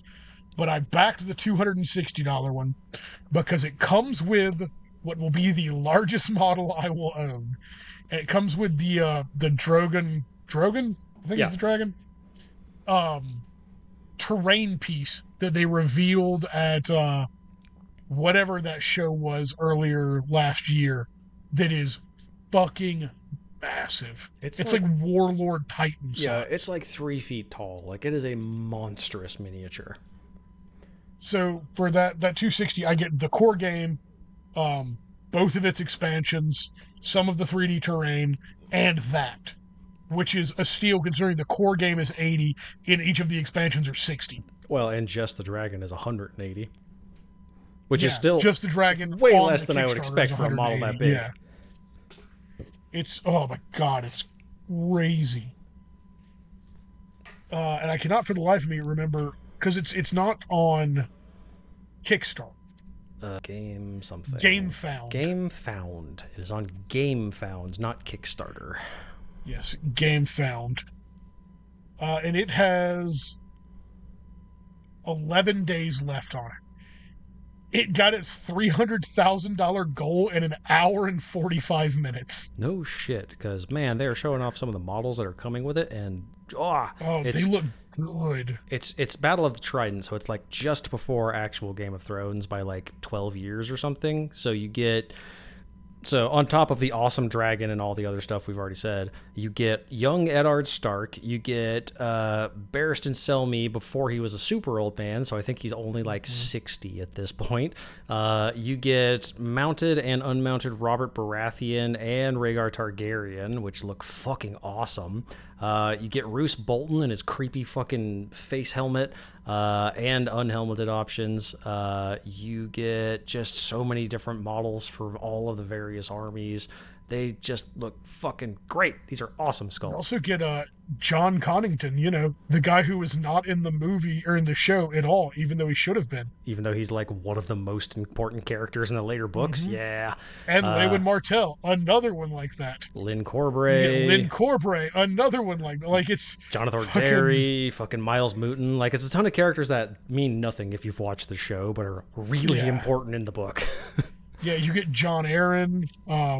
You get a lot. You get Jason Malister of Seagar. Like, there's a Tully, lot. Fucking Dennis Aaron, Jason Malister, like I said, young Eddard Stark. Just characters upon characters upon characters from the Battle of the Trident specifically. But they also showed off models of Jaime Lannister, the Hound, Tyrion, Arya Stark. Like, they're just doing because there's three sets. There's the Battle of the Trident. Yeah. There is the Battle Beneath the Wall, which is Mag the Mighty and Jon Snow, and they're fighting each other. And then, you know, there are sort of things. And then the Riverlands Skirmish, which is Lannister and Targaryens. The dragon, Andrew, I saw the size on it. It is 31 inches tall. Goddamn. So just under fucking 3 feet. Huge. Just under 3 feet. Well, it's a good thing I can't currently afford to kickstart this, because I don't know where the fuck I would put that. I would like... I don't know where I'm going to put it either, but I'm getting to some bitch. Paint it and encase it in a block of resin so you can make it into a fucking coffee table or something. I don't know. So, looking at it, I don't know if it's a kit you build or if it just comes like this. It's just a chunk of resin. Shipping on this is going to be a nightmare when it's sent. Oh, almost for certain. It's probably going to be like $100 to ship this fucker. Yeah. I'm okay with that. It's gorgeous, man. I mean, even for $360, that's still cheaper than I would expect just the dragon to be, on top of all the board game shit you're going to get with it. Yeah, and all of these characters are also usable in a Song of Ice and Fire miniatures game by Cool Minis or not. So. And I like that overlap. I'm glad they thought to have that in mind with scale and all that. Because that would be really fucking annoying if they did this and then ended up being like just slightly different scale. Ooh, they have a special model for there's still a whole bunch of... Oh, man. So you're also getting all the stretch goals. So the stretch goals so far, and there's still 15 days of them, are Steer, the Magnar of Thin, 3D printed tables, a 4-player scenario book, a limited Jon Snow, a limited Veteran of the Watch, an entire expansion that's the Beneath the Wall, a couple of different terrain things, and the most recent one that was unlocked is a Mag the Mighty. Which is looks good, Andrew. Pretty solid sculpt for sure. Mm-hmm. I don't like the Jon Snow sculpt that much. Yeah, his face is a little wonky. Also, all of the text on that card is upside down on that picture. Is it? Yes, it is. I wonder who okayed that one. Oh, it's like that on all of them. I wonder. Oh, it could be like a flip card thing because some of the pictures have it the other way. Yeah. Interesting. Ooh, day 2 special I'm 4-player scenario. Yeah, that was I said that. Ooh, man. Yeah, really excited to give this a try because you said Shatterpoint's really fun, but here's the thing: I don't give a fuck about the prequels or the sequels. I only like OG Star Wars at this point. So OG Star Wars stuff's coming out, but with this next wave of stuff releases in 4 days. But with this, I don't got to worry about that. I could just play a Song of Ice and Fire miniatures game by Cool Minis or Not Tactics and not have to buy tons of new models. No. It's just a Song of Ice and Fire miniatures games Tactics by Cool Minis or Not. Oh, okay. My apologies. So I could do that and not have to buy a shitload of new models and, subject myself to the current dreck that is Star Wars. God, I can't wait for this dragon. Yeah, it's going to be really fucking cool. Well, by the time it comes out, hopefully I'll be better with my airbrush. That's, that will help a lot with a model that big. I just want to play D&D and run this motherfucker. God, that's a good standard for like a Tiamat or something where it's like, all right, this takes up the whole table. Good luck. Andrew, we should just change the motto of our podcast to every model is a D&D model because we say it a lot. I mean, it's a dragon. That at least makes sense. Yeah. The Dungeons and Dragons. That's fair. Is there any other releases on the horizon or Kickstarters or anything that have tickled your fancy recently? Well, they did finally announce the new U.S. Open stuff for Warhammer. They did. Which most of them are currently staying in places that they had previously been, so that's nice at least. So we're getting Dallas, Tacoma, Tampa Bay, and Atlanta again. Yep. Which Atlanta is... So $300 a ticket still, because that's the finals or whatever. Yeah, but it's for the Grand Narrative, which is a 3-day event with all the bells and whistles. Yeah. So the first one is in Dallas, the 16th and 19th of May. Then you have Tacoma, not Seattle, Tacoma. They learned their lesson. Yeah. The 19th to 21st of July. Then Tampa, the 11th to 13th of October. And then Atlanta is at the end of November again, right before fucking Thanksgiving. Yeah, that's an interesting choice because nobody wants to travel more than they do right before they're traveling to visit family. Right. But maybe it's their way to, hey, I'm traveling across the country to hang out with family. I'm going to do this first, goddammit. Exactly. But I guess that's a good time for me to transition into some fun life stuff happening for me. So, fucking Dice Like Ice is going across the goddamn country because I'm moving to the Seattle area soon. Very good chance I will go to this Tacoma Open because I accepted a job in the Seattle area and I will be moving there at the beginning of March unless there's some drastic shit that happens. So that'll be interesting and strange. So we will have to open the Dice Like Ice West Coast chapter. So that'll be fucking weird, but hey, here we are. Well, I talked about trying to go to another open, so depending on what my schedule looks like this time of year, I might just call you up on the 12th of July and go, Andrew, what are you doing next weekend, fucker? Going to the Tacoma Open, obviously.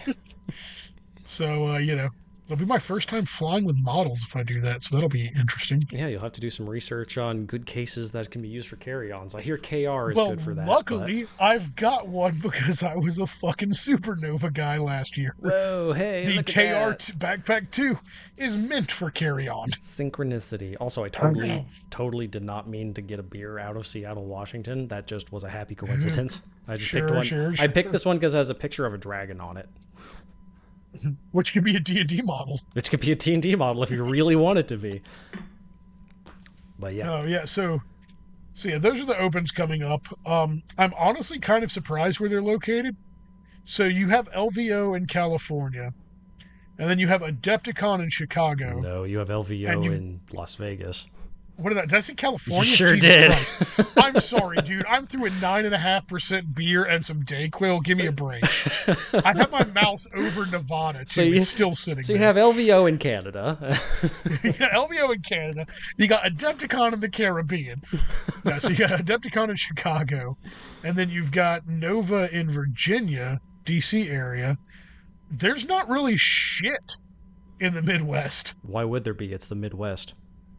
True. Like, did they do Missouri last year? Not that I'm aware of. They had Missouri one year. Well, I don't know if anybody who's like, hey, let's go to Missouri to play Warhammer. What are we gonna do while we're there? I guess play Warhammer and nothing else. It's Missouri. Andrew, what do we do? What did we do? We went to New Orleans and we walked downtown and got food twice. Yeah, you can't do that in Missouri. It's Missouri. They don't have culture, Tony. Sure they do. It's just not culture we want to be part of. You're not getting fucking gumbo when you go to Missouri. I didn't get gumbo in New Orleans. Yeah, but it's not even an option there. I got a po' boy, and you ain't getting that shit in Missouri. That's fair. No, but we did get Cajun Diaz and those motherfuckers. Yeah, that was a food abomination, and by God, I ate the hell out of it. I'm okay with it. Delicious. Cajun seasoning in a quesadilla. That's the way to do it if you're going to be dumb. But yeah. Oh, man, so... I think Chicago that's is probably serious. Covering the quote Midwest because that's an actual place of like culture and a travel hub. Yeah, that's true. So wanted to talk a little bit, in the past episode when we talked about our hobby goal or our gaming goals for the year, we talked about playing more non-GW games. So just want to kind of briefly touch on what a few of those games are, what their draw for us is, and kind of any hesitations we might have trying them out. So, Andrew, I know you've played a lot of one of them. What's one that you want to play some more of this year? Well, we've talked about it several times before, but Frostgrave is always an excellent choice because miniature is agnostic. The rules are free online. You mainly just need terrain and some miniatures that fit the same scale, and you can just kind of go ham with that. So I'm always down to play more of that. In the same vein, Stargrave, same thing, but sci-fi. Haven't played any of that yet, so I'm definitely happy to give more of that a go. It seems like a very fun system from the few times I have played it, and I want to do more. Yeah, and then in that same vein, there's another system called Rangers of Shadowdeep. So Stargrave and Frostgrave are both semi-competitive. Rangers of Shadowdeep is entirely cooperative. But what's cool about all those systems is you pick a campaign pack and you work your way through it.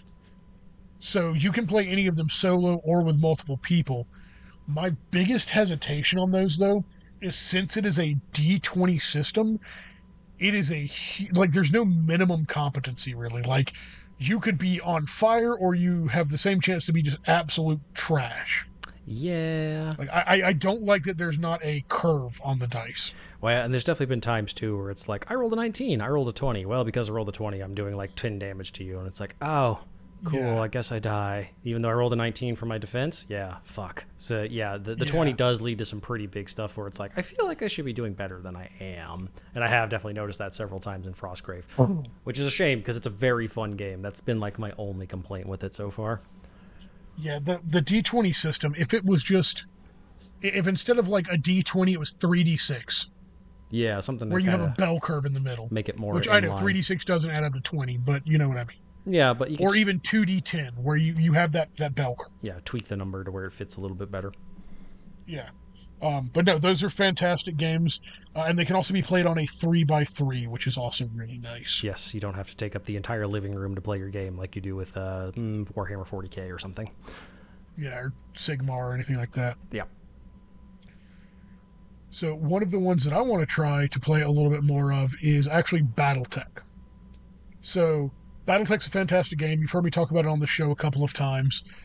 It's big robots, but it's very, very crunchy, which I know is a big turnoff to a lot of people. It is a lot of tracking you have to do. You have to track ammo, you have to track heat, you have to track movement, you have to track armor and structure. I like that. I like how granular it is, because you're usually only tracking for 3 or 4 things. My favorite way to play it is Solaris, because it's arena fighting, so it's usually 1-on-1 or 2v2. So you're just worrying about one mech, and it's just fun, small scale. It's all done on a hex map. You don't have to worry about people being like, oh, I'm, nudging forward a little bit, measuring front to back on bases, things like that. You don't have to worry about that much in gaming anymore anyway, but this really reduces the ability to do something like that. Yeah. There's also Alpha Strike, which is more of your 40K style BattleTech, where it's not as granular and you're playing with larger forces. So instead of 3 to 4 mechs, you might have 8 to 12 mechs on a side. But that takes space. The normal BattleTech, Solaris literally takes it's like a 2x2 sheet. A normal mat is 3x4 or 3x5, and then Alpha Strike, you're looking at 6x4 on some games. So it takes a lot more space, but the miniatures are already built and they're very easy to paint. They are very cool miniatures. I just, hesitant to get into yet another game system, but if it actually sticks around and people actually want to play it, I'm not against the idea. Well, it's been around since the 80s, so I don't think it's going anywhere. When I say actually sticks around, what I more mean is our local group is very bad about being like, man, this game system is really cool. Everybody buys in for a month, and then we don't play it again. Yeah.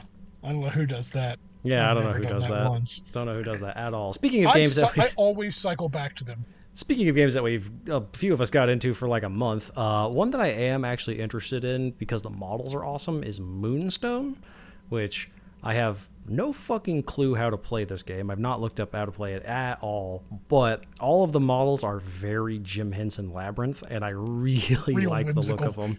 Very whimsical and fun. Plus, they got giants, trolls, and goblins, so that's really all I need to be interested in the game. I just want the goblin balloon. There's a goblin balloon. There's a troll that has a goblin on his shoulders with a cannon. There's a two-headed Etin. There's a giant that's just... He looks kind of like... I forgot the character's name.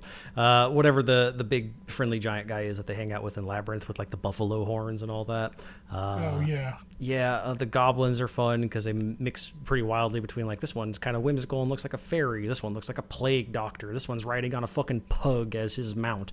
One has a giant mushroom on his back, which fits in perfectly with my gits. There's pirate goblins, They're all over the place, and I really like the models, and they did a fantastic job on the paint scheme for them, too. So, even if the game sucks, which I hear it's actually very good, I would be interested in picking up some of these models at the very least. And they have some... It's Elias and David in our group that have been playing that, right? Yeah, and I don't think they played it for 5 months or something, but very cool models. But they have some really cool humans that would actually probably make for some really good Cities of Sigmar conversions. I don't know what the scale of them is. That is also a problem, yes. Yeah, you have Sir Gilliman Poppycock, who literally has peacock feathers and stuff. No, they're great models. There's a lot more models than the last time I looked at this. Yeah, they have a cultist squad now, which has a bunch of witches and stuff, but there's also some random druids who are a part of that squad. You got a fawn's army if you want to really lean into the more fairy side of things. They have gnomes. Dwarves. Yeah, I guess the gnomes are probably filling in that slot, and maybe dwarves are coming. Who knows? A couple of different types of humans. You have the Dominion humans versus the Commonwealth humans, which both have... Yeah, the Dominion humans are... There's a Revenant, there's the Beast from Beauty and the Beast, there's a bunch of pirates, there's a powder monkey. Yeah, they definitely... kind of feels if there's a fantasy aesthetic that you're into, they have it, as long as it has a dash of whimsy to it. Yeah, it's a super whimsical game. It does look like it'd be fun. I would probably do the goblins because I really like their style. And I'd probably do the little pirate goblins. Probably do trolls and giants because, I'm me. Yeah. Yeah, not you. Trolls and Giants. Yeah, who'd have thought? Wouldn't believe it. Yeah. Oh my God, the gnomes are pretty good though. Yeah, there's no bad models in that. They're all. I'm gonna stop looking at this because it's gonna get me in trouble. No, it's one I'll have to look into after I've moved across the continent and have rebuilt funds. Yeah. Then I've played a couple of games of this year already, and I'm really liking it so far. And that's Shatterpoint. It's very, very quick, easy to learn Star Wars. I mean, I'm a nerd. I love Star Wars. I love the look of these models. It's a fun game. It's very balanced. The thing that I find the best about this game system is it is a tug-of-war mechanic to win. So instead of us both scoring points independently, and at the end of the game, whoever has the points wins, or first at this many points wins, it's a track that is 1 through 9 on each side and a 0 in the middle. And as you score points, you're pulling that token back and forth. And as you do other things in the game, you gain momentum points, which block out parts of your track. So, like, in the game I played against David, it was literally where it was like, I needed to get to 2 on my side. He needed to get to 4 on his side. And we're pulling it back and forth there. So it shrinks down the area you're pulling it. So it's a really interesting thing to, visualize, but it makes a lot of sense when you do it. Okay. But one of the weird things about it, though, is there's not a lot of stuff out for it yet. But they've released Padme Amidala and her handmaidens, so that's kind of bizarre. Here's my Jedi and my Sith and Padme. And this lady who's here, too, I guess. Yeah. They are releasing more stuff for it. It is a new game. Came out, I believe, in July. So it's by the same people who do Legion and X-Wing and all that. So it's got, the ability to be one of those games that's around for a long time. There's a lot of the different Star Wars IP they can open it up with. They've talked about Old Republic. They've got all the trilogies. They've got all the TV shows, the Clone Wars cartoons, all of that stuff. So there's an infinite amount of space they can expand into with it. OG Star Wars and Old Republic. That is the way to get me maybe interested. But then you run the risk of it being like some of the problems we have with GW, where it becomes so many things, it's very hard to balance them all. Yeah. That's my fear with that game. Yeah. There's what could only be described as a lot of shit in Star Wars. So, just depends how many models they feel like producing. Yeah, for sure. Any other? Well, there's a lot of miniature heavy board games that I'm very interested in. There are. So there's apparently a Dark Souls board game that's supposed to be pretty solid, and they're doing a new update of it called The Sunless City, which is supposed to be like a really big core set that launches with a lot of the rules and miniatures from previous editions of it. That's actually coming out in 4 days as of recording. That looks like it's a lot of fun. Similar vein, they have a Bloodborne box set for a board game, which... I think somebody in the group has that. Well, there's some rad goddamn models in it, and, even if the game is just okay, I just want those models. They're so cool. Yeah. Same thing with the Fallout game by Modiphius Entertainment. That's coming out soon, isn't it? Well, it's already out. I mean, there's a shitload of models that are out for it already. I have Frank Horrigan on my desk. He was one of my between projects, painting projects, because it's just a really cool model. I don't know if the game's any good, but an excuse for me to get more fucking Protectrons and Super Mutants and Enclave soldiers and shit like that. I'm pretty okay with that as a non-GW project to work on at some point. And if the game is fun, hey, even better. So. Yeah. Well, the 2-player start set is $80 on Amazon. Dangerous. Yeah, right? Thankfully, I don't care about any of the Vault Dweller stuff near as much, so I can just get the fun robots and mutants, and that's all I need to be content. Well, I guess we're not going to split that box because I give 0 fucks about the Vault Dwellers as well. Yeah, they're a little boring. Look at us dodging a purchase. Yeah. Brotherhood of Steel's kind of okay, but they're kind of the vanilla of the setting. It's good, but not terribly interesting. Yeah, there's a lot of really good miniature games out there. Yep. You've got Kingdom Death is another huge one that has taken the world, not taken the world by storm. It's been around for a while, but people who are into Kingdom Death are fucking into Kingdom Death. What if Dark Souls, but also titties, I guess? Yeah. And a lot of weird baby head imagery. Yeah, there's a lot of weird babies. Yeah, it's I've heard nothing but good things about it. We have several people in our local group who play it and love it, but it's just every time I look at the models, I'm like, what is this fucking game? Yeah, it's weird. Then you've got your other, I hesitate to call them GW competitors because they're not really, but you've got War Machine and Hordes. They've been around for a while. It's supposed to be a very good competitive game. I have zero interest in it.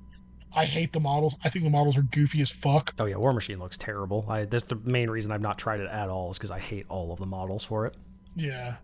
Then you've got Infinity, which it's supposed to be a really good rule set, but the models just don't do it for me, which is a shame because it's supposed to be a really good game. Yeah. I have no idea how it plays, but Malifaux actually does have some models I do like. Not enough to really... You'll like them until you try and build one. Well, there you go. That's enough to say no for me then.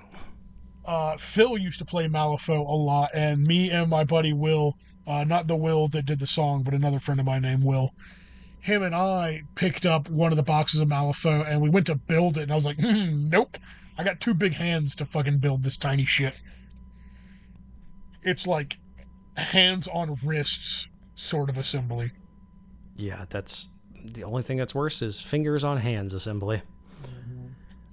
All right. You've got Marvel Crisis Protocol, which I might be more interested in if I wasn't just super burned out on the Marvel properties at the moment. Yeah. They've released more X-Men stuff, so that makes that game a lot more tempting to me. That is something, yeah. You've got Conquest. While we're talking about this, I'm looking through King of Death models, and it's a bunch of pinup shit. Like, it's all just like, it's weird. Big titty chicks. I don't know what the fuck. I click on miniatures, and I'm like, all right, let's see if there's, monsters or something. And nah, it's mostly just chicks with huge tits. Is that why people play this game? They're all just a bunch of fucking horn dogs? Matt, Phil, is this why you guys play this game? I mean, there's a bunch of like pinup dudes too, so whatever floats your boat, they got models for it. I'm gonna link you a picture of this one because it's really silly. The For those of you that want to Google it, what the fuck was it called? Copy in the image. That was the Nightmare Ram armor.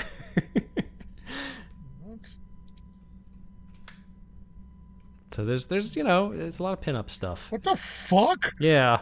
There's a chick that's covered in honey. What the fuck is this game? Because I've seen a bunch of weird monsters and stuff. I'm not finding any of that on their website. Oh, here we go. I found the monster section. Okay. It's not just titties. There's actual stuff.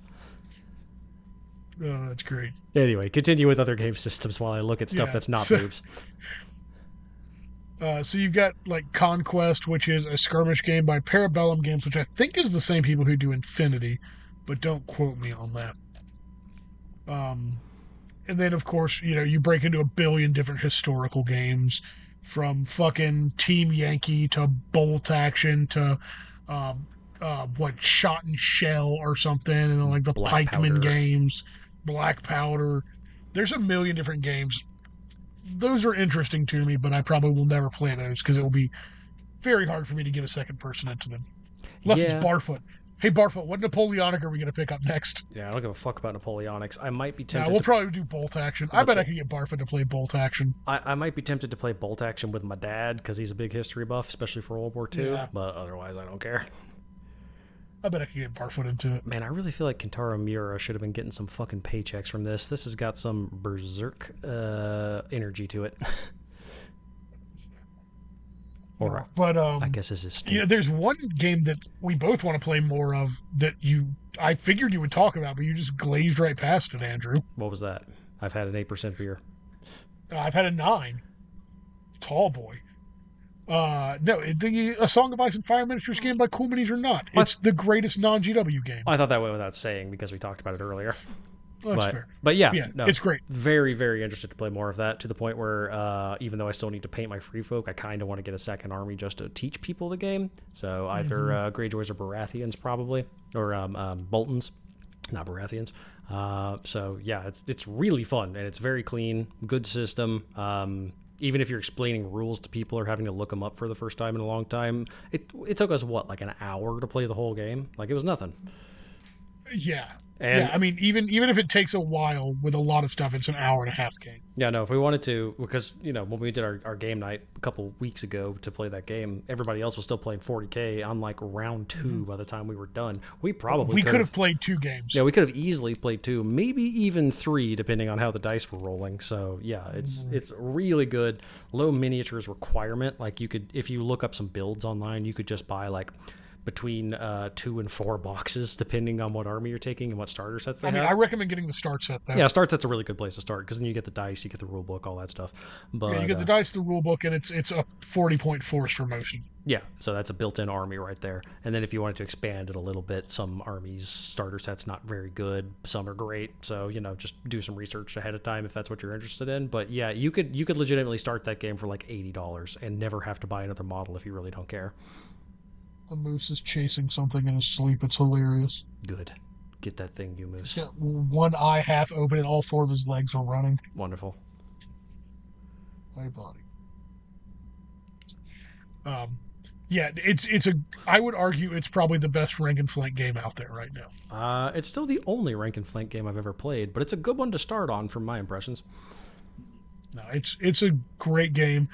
And one of the draws on it's a great new player game, because I believe it is the only one we have talked about where you do not have to build the minis. Yes, they all come pre-assembled. A couple of the arms pop off on occasion, but that's just a dab of super glue and you're good to go. You don't have to paint them, because all the plastic is colored, so you know ahead of time where it's like, oh, the free folk are kind of like a off-whitey color, the Greyjoys are kind of an off-green, like the Lannisters are yellow, the Lannisters are red, the Baratheons are yellow, the neutrals are brown. So like, even if the Boltons are pink, even if you and your local scene are not big into the hobby aspect, it's got that kind of board game texture to it, where you're like, all right, this is my models, this is your models. It's very obvious to tell whose is whose. Away we go.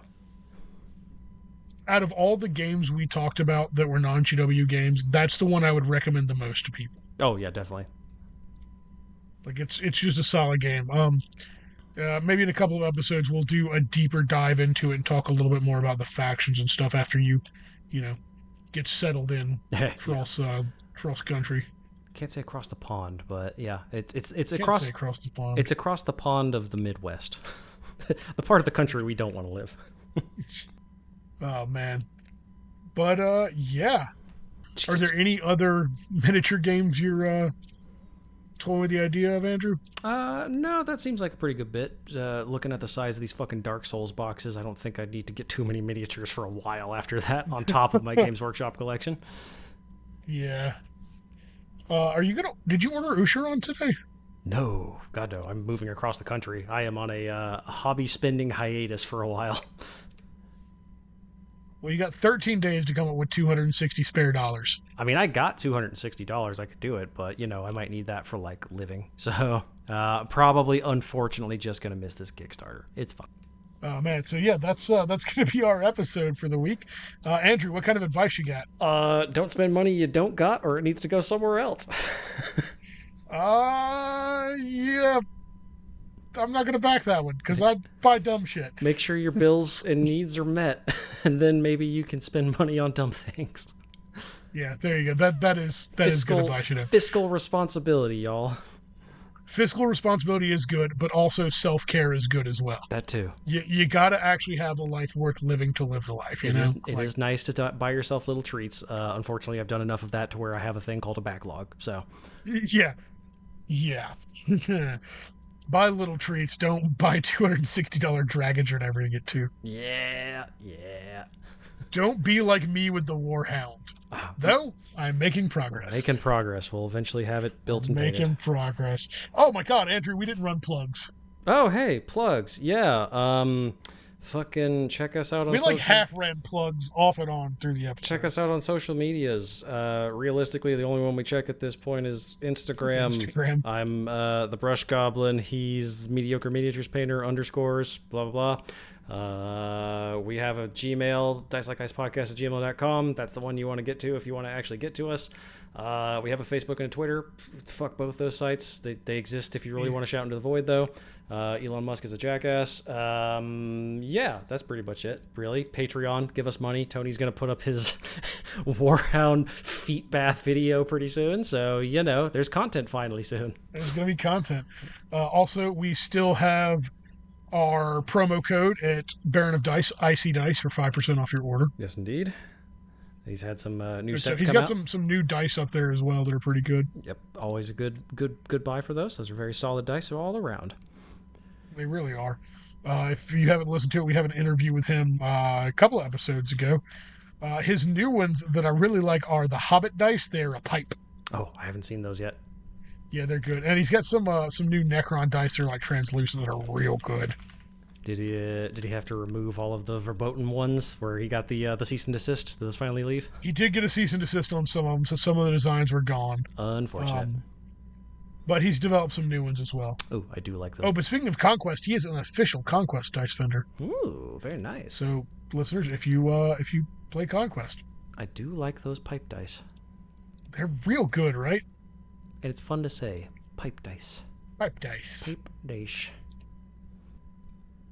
Either way, that's the end of the episode. Yeah. Oh, yeah, that's the end of the episode. Once again, guys, thank you all for listening and putting up with me and Andrew.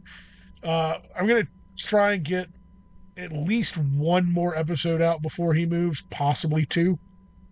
I will still have the same mic and computer, barring any shipping snafus, so it'll all sound the same. We'll just have a slight difference in time. But my schedule is going to be early enough in the morning that we're going to end up recording at the exact same time, so it should be totally fine once I get there and I get settled, so all's good. Because it's end of March, right? No, beginning of March. We'll get at least one more. I'm shooting for two before you get out there, though. Yeah. And hey, we could do an episode on moving your shit across the country. Yeah, that'll be a fun one. Only real thing I'm going to miss from the area is my gaming group. So, you know, says a lot about... We are going to miss you, too. Says a lot about how good the gaming group is and how tired I am of this town. Fair enough, man. All right, guys. Well, thank you all for listening. And remember, you heard it here first, fiscal responsibility, but also treat yourself. And also look for jobs. Sometimes something good's out there.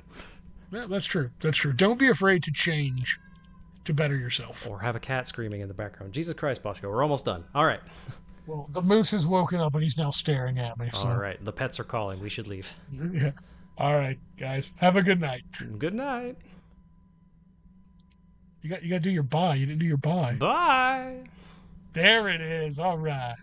Dice like guys must be nice to play some games with your friends. Necromunda makes you wonder how friendships end.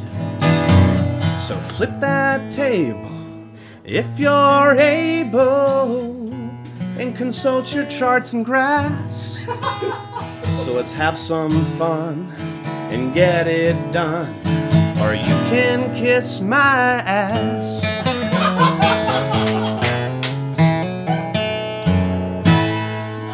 Thank you once again for listening. You can always contact us at dicelikeIcepodcast@gmail.com, or find us on our Facebook or Instagram, also under Dice Like Ice Podcast. We would also like to give a big shout out to William James for our outro music, and Scarlet Saturn for letting us use their music at the intro to our show.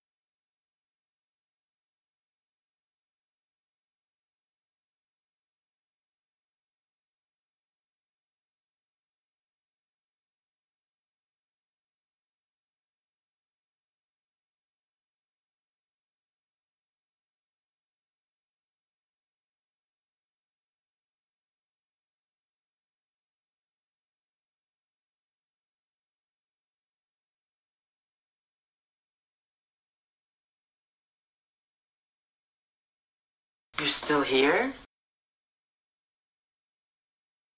It's over. Go home. Go.